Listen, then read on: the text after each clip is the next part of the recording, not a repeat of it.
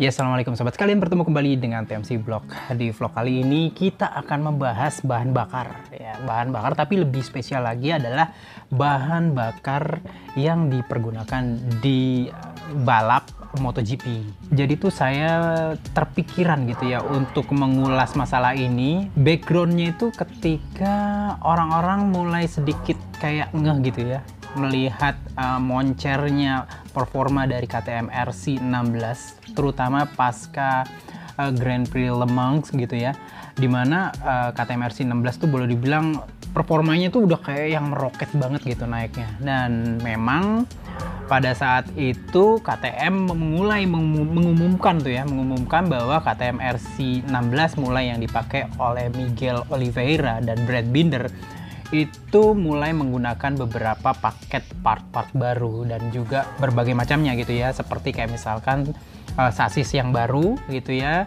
swing arm baru dan yang terakhir adalah BBM baru bahan bakarnya terutama bahan bakar racing. Nah jadi itu di sekitar akhir Mei 2021 KTM resmi uh, mengumumkan bahwa mereka menjalin kerjasama dengan salah satu boleh dibilang perusahaan ya yang memproduksi bahan bakar balap atau racing fuel ya boleh dibilang seperti itu. Dan perusahaan itu adalah ATS nah jadi setelah itu gitu ya setelah KTM apa bekerja sama dengan ATS terus mereka juga menggunakan eh, bahan bakar ATS terus habis itu eh, performa mereka naik di MotoGP gitu ya. Dan ini eh, membuat semua orang berpikir apakah mungkin karena memang ada andil dari bahan bakar yang disuplai oleh ETS ini. Nah, ini adalah backgroundnya. Namun sebelum kita bahas lebih lanjut tentang bahan bakar ETS, saya mau bicara dulu tentang bahan bakar khususnya di MotoGP. Jadi pada dasarnya bahan bakar di MotoGP itu uh, boleh dibilang bebas namun terkendali gitu ya atau terkontrol gitu ya boleh dibilang seperti itu jadi artinya bebas tim atau pabrikan itu boleh memilih uh, bahan bakar apa aja uh, brandnya apa aja namun harus uh, dikendalikan oleh regulasinya. Dan beberapa regulasinya yang bisa saya baca dari buku kuning regulasi MotoGP di Grand Prix untuk kelas MotoGP kayak uh, nilai RON-nya itu antara 95 sampai 102 gitu ya. Terus habis itu uh, oksigennya itu persentasenya 2,7 persen. Terus habis itu kayak misalkan kandungan sulfurnya itu ada di 10 ya maksimalnya di 10 mg per kilogram terus habis itu uh, nitrogennya 0,2 per 0,2 persen gitu ya dan boiling point atau titik uh, didihnya itu ya maksimum itu 210 derajat Celcius. Nah, jadi seperti itu beberapa teman teman-teman bisa baca di apa namanya di slide ini gitu ya. Dan boleh dibilang secara umum uh, di tahun-tahun yang lalu itu uh, bahan bakar ELF ya, ELF itu boleh dibilang cukup mendominasi uh, baik di Moto3, di Moto2 dan dan bahkan di Moto2 dia adalah supplier utama atau bilang uh, supplier tunggal karena memang regulasi mengharuskan penggunaan BBM EL, ELF ya ELF di kejuaraan Moto2. Sementara di MotoGP uh, penggunaan bahan bakar ELF atau ELF itu juga cukup banyak gitu ya. Boleh dibilang sebelum Uh, beberapa pabrikan itu menggunakan ETS, penggunaan BBM di kejuaraan MotoGP itu cuma ada tiga supplier ya, boleh dibilang ELF atau ELF sebagai supplier paling banyak uh, kliennya di uh, tim MotoGP. Sementara itu uh, Repsol Honda yang menggunakan bahan bakar Repsol tentunya dan satu lagi adalah Ducati, terutama Ducati Factory yang menggunakan bahan bakar dari Shell. Nah, jadi seperti itu. Jadi ada tiga uh, apa namanya boleh dibilang supplier sebelum ini dan sampai akhirnya boleh dibilang hadirlah ETS. Nah, ETS ini sendiri kalau misalkan teman-teman sekalian baru dengernya pada saat KTM mulai meroket, itu sebenarnya boleh dibilang uh, bukan pabrikan MotoGP pertama yang menggunakan bahan bakar ETS sendiri. Uh, uh, pabrikan MotoGP yang pertama kali menggunakan bahan bakar ETS adalah Suzuki. Uh, saya inget banget ketika meliput langsung di sirkuit Sepang di uh, tes pramusim 2020 gitu ya ketika kita jalan gitu ya pertama kali jalan di depan pedok uh, pit box atau boleh bilang pedok uh, pedok uh, garage dari test ridernya Suzuki kala itu yaitu Sylvain Guintoli. Nah itu agak beda bahkan berbeda bila dibandingkan uh, jika kita berada di depan uh, pedok garage-nya Joan Mir dan juga Alex Rins. Itu baunya itu beda. Ada sedikit kayak bau-bau yang wangi kayak gitu. Dan kalau menurut saya sih yang ketika pada saat itu mencoba untuk hadir di depan uh, pedok garage-nya itu baunya tuh kayak oli sampingnya dua tak gitu. Jadi bener-bener wangi gitu.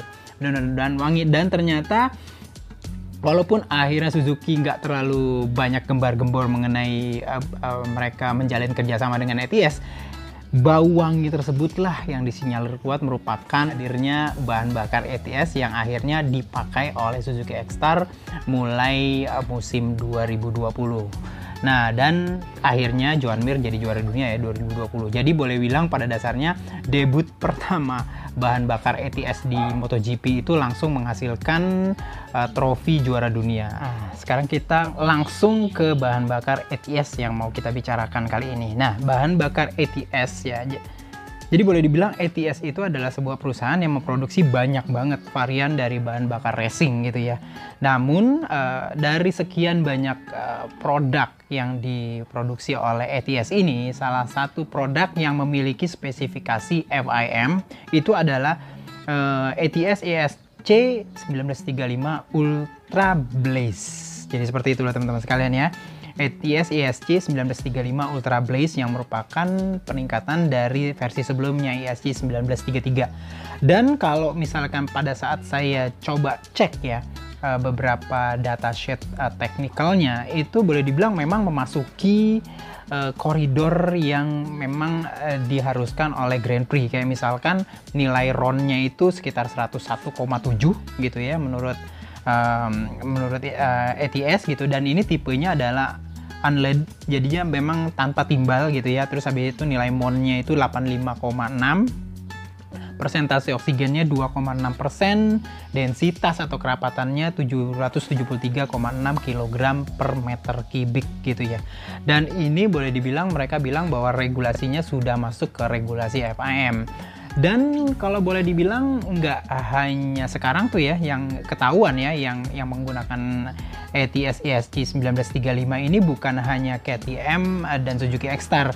Kalau nggak salah juga tim Yamaha GRT uh, WSBK yang pembalapnya itu Kohtan Hozane dan Gareth Gerloff itu juga menggunakan racing fuel yang sama gitu yang sama dipakai oleh Joan Mir dan juga Miguel Oliveira di uh, MotoGP.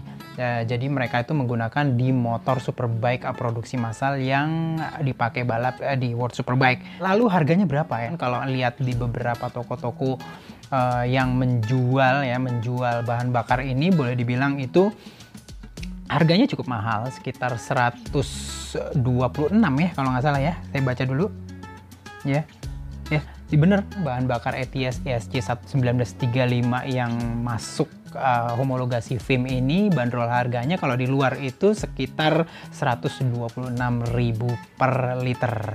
Teman-teman bisa uh, bandingkan dengan bahan bakar racing yang mudah diperoleh di Indonesia yaitu Pertamax Racing yang dijual oleh Pertamina seharga Rp44.500. Namun pertanyaannya apa yang membuat ESC si 1935 ini dipilih oleh Suzuki X-Star, terus dipilih juga oleh uh, KTM Factory Racing dan juga Yamaha GRT WSBK. ETS itu menjelaskan salah satunya adalah yang pasti ada oktannya. Oktannya tinggi, namun karena kalau oktannya tinggi boleh dibilang semua racing fuel juga kayak gini uh, oktannya tinggi dengan oktan yang tinggi kayak teknisi itu memiliki boleh dibilang ruang yang lebih luas gitu ya. Karena kalau oktan tinggi dia bisa menaikkan kompresi bahan kompresi mesin. Dan ini adalah salah satu cara untuk memperoleh horsepower yang tinggi. Nah jadi seperti itu. Dan uh, salah satu kelebihan lain dari ESC 1935 adalah konsistennya. Konsisten uh, dari apa namanya nilai dari oktannya yang tidak banyak berubah gitu ya batch per batch produksi dan juga walaupun udah berapa tahun itu nilai uh, oktannya itu tidak berubah dan boleh dibilang ya C, uh, ETS ESG 1935 ini merupakan uh, racing uh, fuel atau bahan bakar balap yang bersifat sintetik gitu ya. Saya nggak tahu terbuat dari apa, namun kalau kita bilang ini adalah sintetik, ini tidak full berasal dari bahan bakar fosil yang dilakukan menggunakan pengeboran uh, pengeboran minyak bumi seperti ini. Nah, jadi seperti itulah teman-teman sekalian informasi yang saya bisa sampaikan kali ini mengenai bahan bakar balap atau racing fuel khususnya mengenai ETS yang cukup viral dibicarakan oleh para entusias MotoGP belakangan ini karena dipakai oleh KTM cukup moncer. Mudah-mudahan bisa bermanfaat bagi teman-teman sekalian. Semoga kita dapat bertemu kembali di vlog-vlog selanjutnya. Stay safe. Assalamualaikum warahmatullahi wabarakatuh.